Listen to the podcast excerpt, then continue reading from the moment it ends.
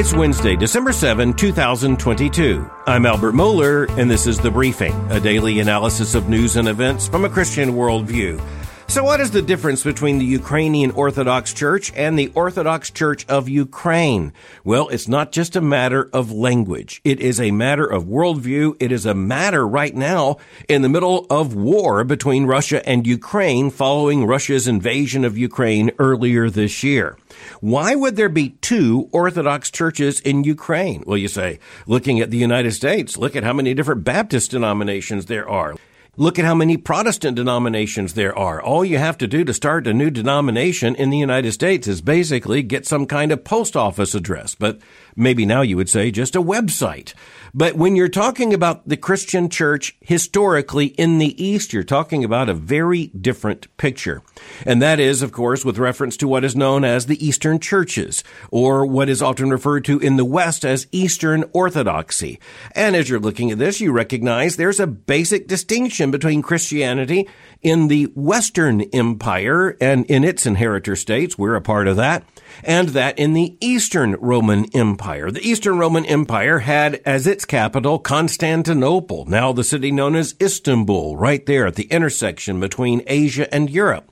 The capital of the Western Roman Empire, of course, was Rome, and that's why we refer to it most commonly as the Roman Empire.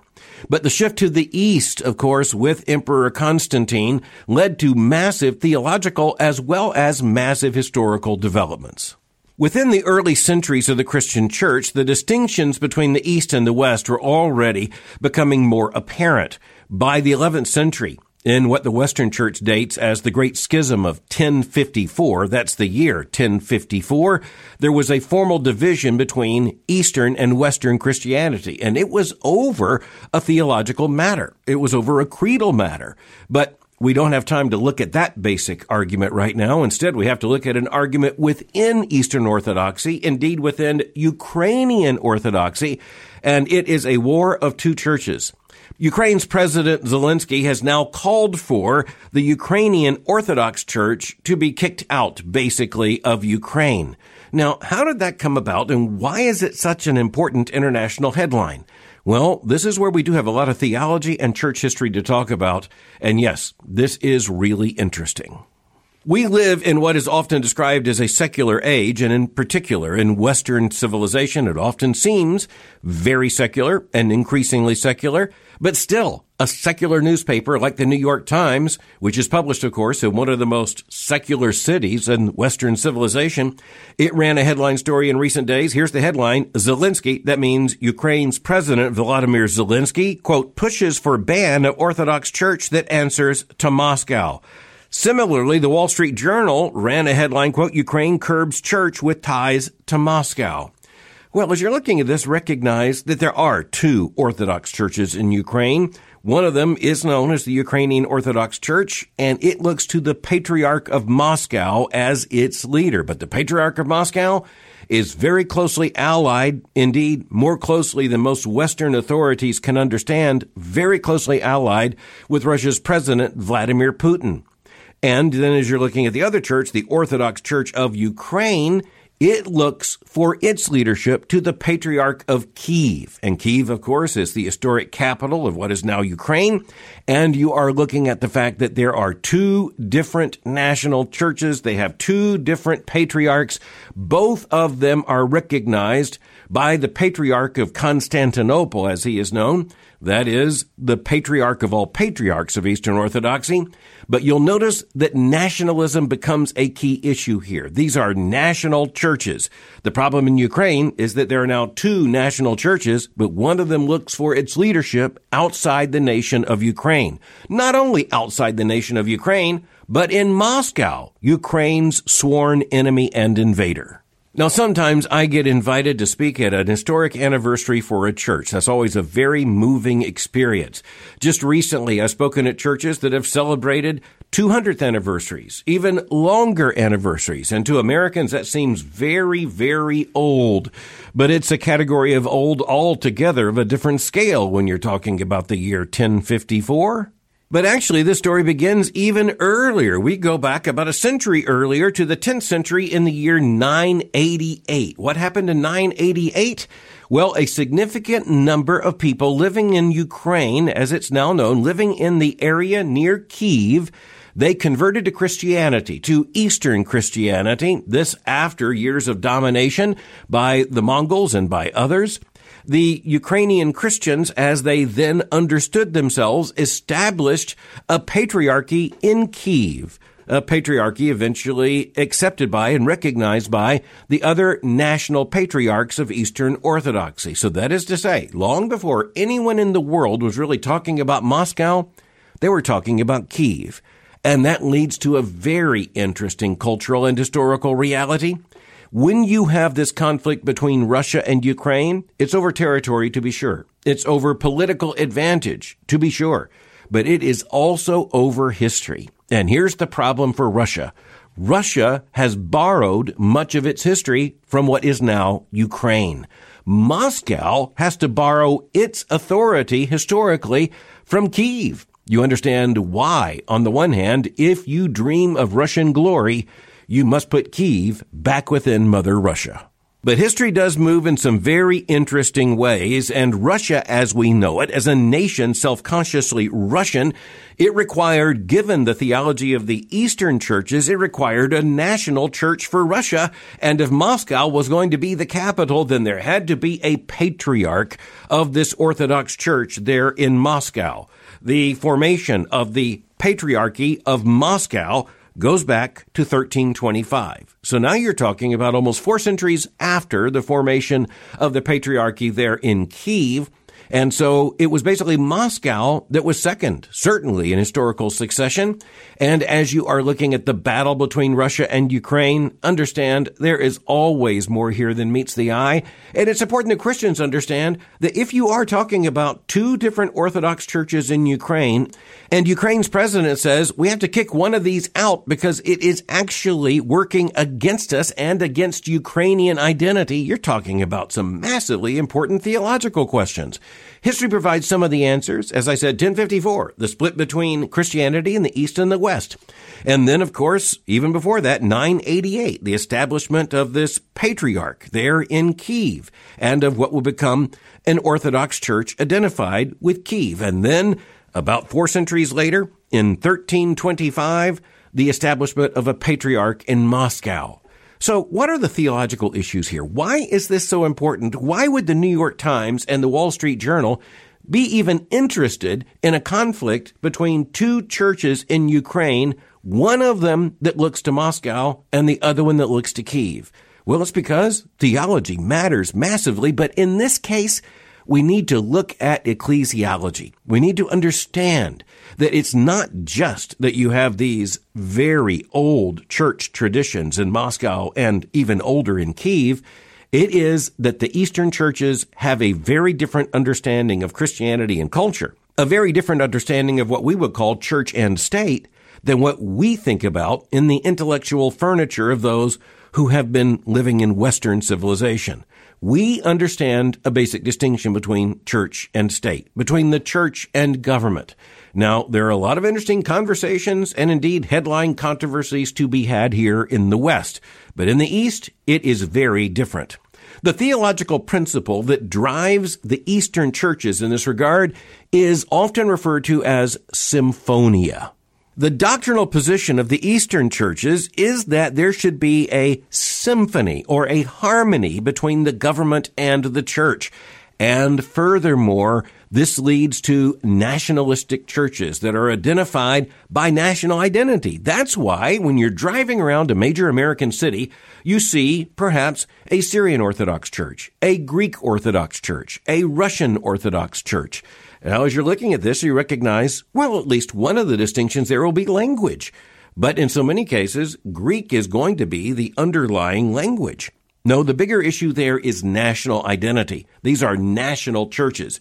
This is why, if you want to understand Vladimir Putin's very big ambitions to regain Russian glory, He has done the opposite of what the Soviets did. The Soviets established an officially atheistic state and basically did everything possible to criminalize and marginalize any form of Christianity, and in particular, the Russian Orthodox Church.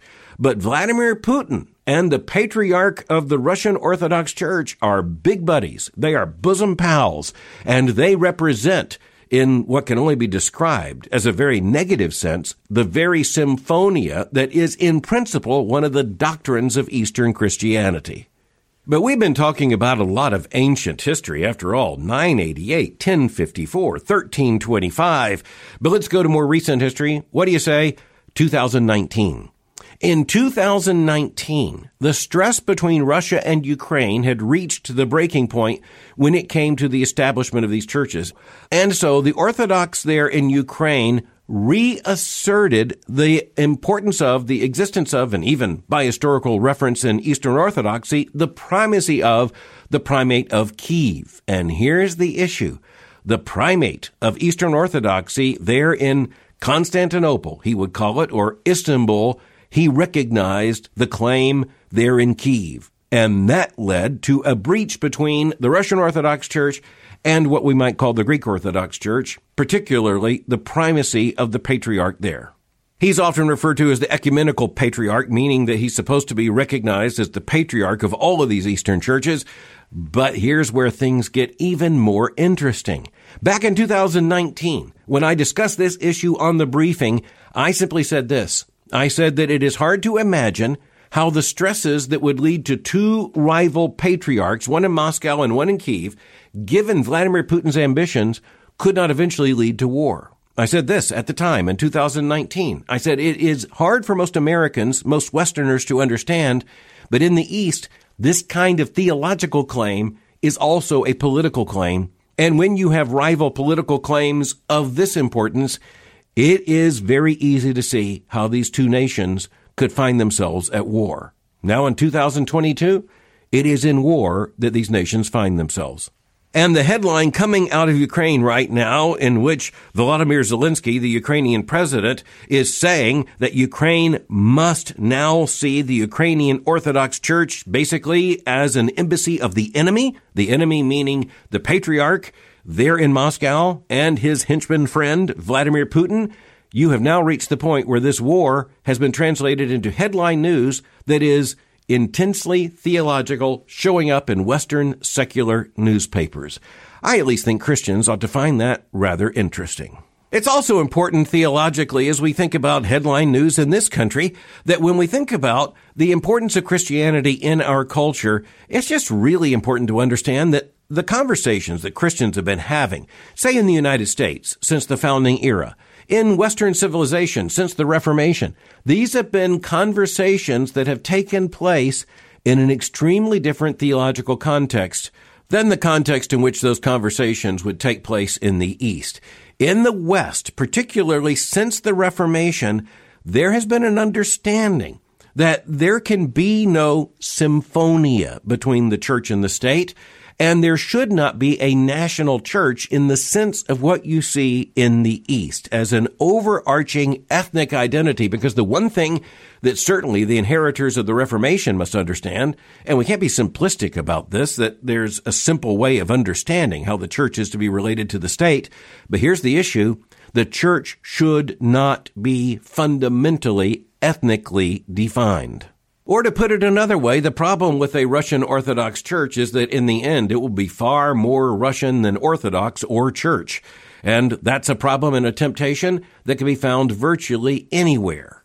One final thought about that, by the way. Symphonia implies that neither the church nor the state should have primacy over the other. There should be, with the patriarch and the emperor, the patriarch and the president, there should be a hand in glove kind of relationship. I'll simply point out that in a complicated, fallen world, that never works out very symphonically. In Russia, the patriarch and the president may be using each other for their various political purposes, but all of that is seen before the world as a cooperation of convenience. And what is not, by the way, much discussed in the midst of all of this is what the church stands for, what message the church preaches, or even what the church is. if you identify the church fundamentally with an ethnic or a national identity, you're going to have a very hard time explaining exactly how the church is the church. But next, we're going to shift to an extremely different context. This one very much in the West and in one sense about the West and about the decadence of the West. I'm going to talk about controversy that focuses on a fashion house. In this case, the headlines come from Paris and we're talking about the fashion house Balenciaga. Now, Balenciaga has been fairly controversial from the beginning. And by the way, it is a very rich, very elite brand, and it involves many in the fashion conscious class, including brand ambassadors such as American television personality Kim Kardashian. Kardashian says, by the way, that she's troubled by the recent controversy about Balenciaga. Now, what caused this controversy? It was at least two different ad campaigns and one of them explicitly involved children. It involved very young children who were carrying teddy bears. Now, what can be controversial about children with teddy bears? Well, what if the teddy bears were wearing leather studded with metal in what can only be described as references to sadomasochism and bondage, as in sexual perversity? Well, it just turns out that that might be controversial. At least we can also recognize that some moral sanity still exists, where at least this brings out some sense of moral concern in Western civilization. But we need to notice a lot of other things right here. For one thing, we're talking not just about one campaign, advertising campaign by Balenciaga, we're talking about two. And this is a firm that's already tested a lot of limits. But in this case, two different ad campaigns coming at about the same time have certainly broken, they've exceeded, they've transgressed those limits. One of them had to do with the children, various young children carrying these perverse teddy bears or teddy bears symbolizing sexual perversity. But you also had, on the other hand, an advertisement in which there was a lot of paper strewn around the room.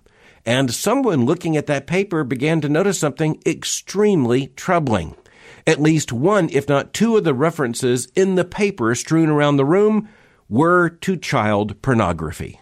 At least two U.S. Supreme Court decisions handed down on the sex abuse and pedophilia issue, United States v. Williams and Ashcroft v. Free Speech Coalition, well, they were actually a part of the paper that was in this advertisement with paper strewn around the set. In another ad, there was a visual reference to a book by a known Belgian figure, a painter who had often been involved in controversy related to the sexualization of children. What's going on here? How could a major fashion house not only come this close to transgressing, but actually transgress what any morally sane human being has to say is one of those moral boundaries that must not be crossed, must never be crossed. In what business does it make sense to feature children as the one series of ads for Balenciaga featured children carrying bears in bondage gear?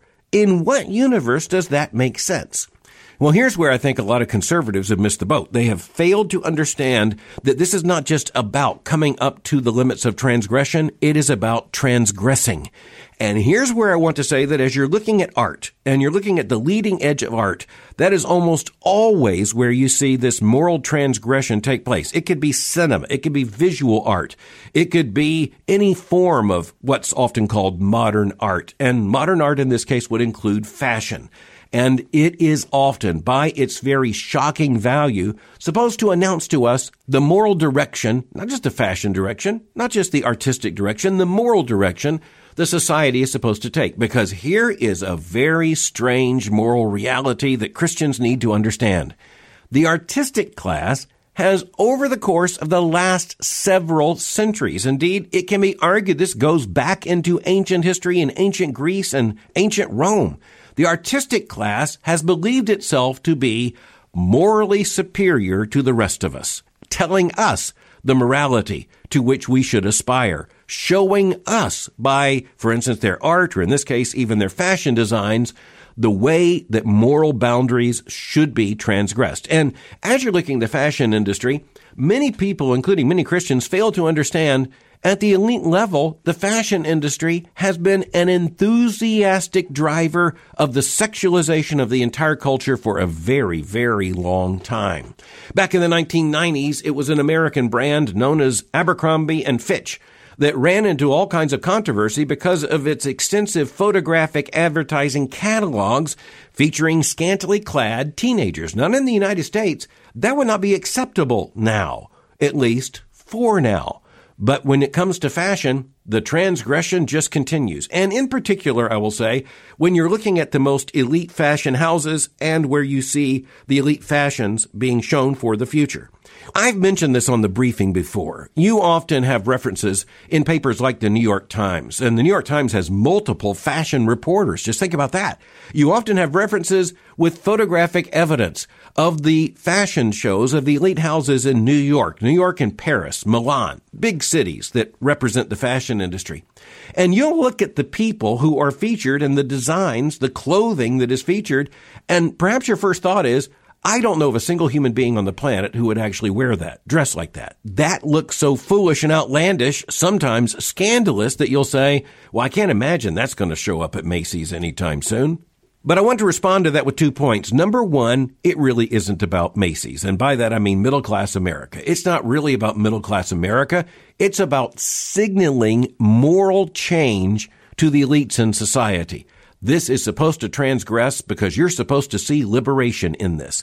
The second thing is to understand that even as you say this isn't going to show up at the local department store very soon, and I recognize that's a bit of an anachronism, but nonetheless, there still are department stores and there still are places where the American middle class buys clothing. And you might say that's not going to show up here anytime soon. Well, that's where you might be wrong. Because if it looks outlandish and unthinkable now, well, outlandish and unthinkable is often a name brand within a period of, say, two to three, four to five years. The other big issue we need to see here is of even greater moral importance because it's immediate, and that is the sexualization of children. As Allie Beth Stuckey wrote in a piece that we just published yesterday at World Opinions, it's the obliteration of childhood innocence, a progressive social experiment directly connected to the decades long march of the sexual revolution. Yes, that is exactly what it is. This really is an explicit case of child exploitation, but where's the outrage in the United States? It's interesting to note that the mainstream media has not given much attention to this controversy at all. And it's explained or dismissed by others as just a bunch of conservatives or conservative Christians who are prudes. One of the things we need to recognize is that this represents an intentional, sustained effort to try to desensitize an entire civilization on an issue of tremendous moral urgency. If what is depicted in these ads is not wrong, just recognize we have become a society that has no idea what is right and what is wrong. The final issue for today is understanding that the big issue here is not fashion, it's morality. And the huge question looming over this civilization is not what will we wear, but will we protect our children from this? That's the big question, and soon enough, we're going to know the answer to that question. Thanks for listening to the briefing. For more information, go to my website at albertmohler.com. You can follow me on Twitter by going to twitter.com forward slash Albert Mohler. For information on the Southern Baptist Theological Seminary, go to sbts.edu. For information on Boyce College, just go to boycecollege.com. I'll meet you again tomorrow for the briefing.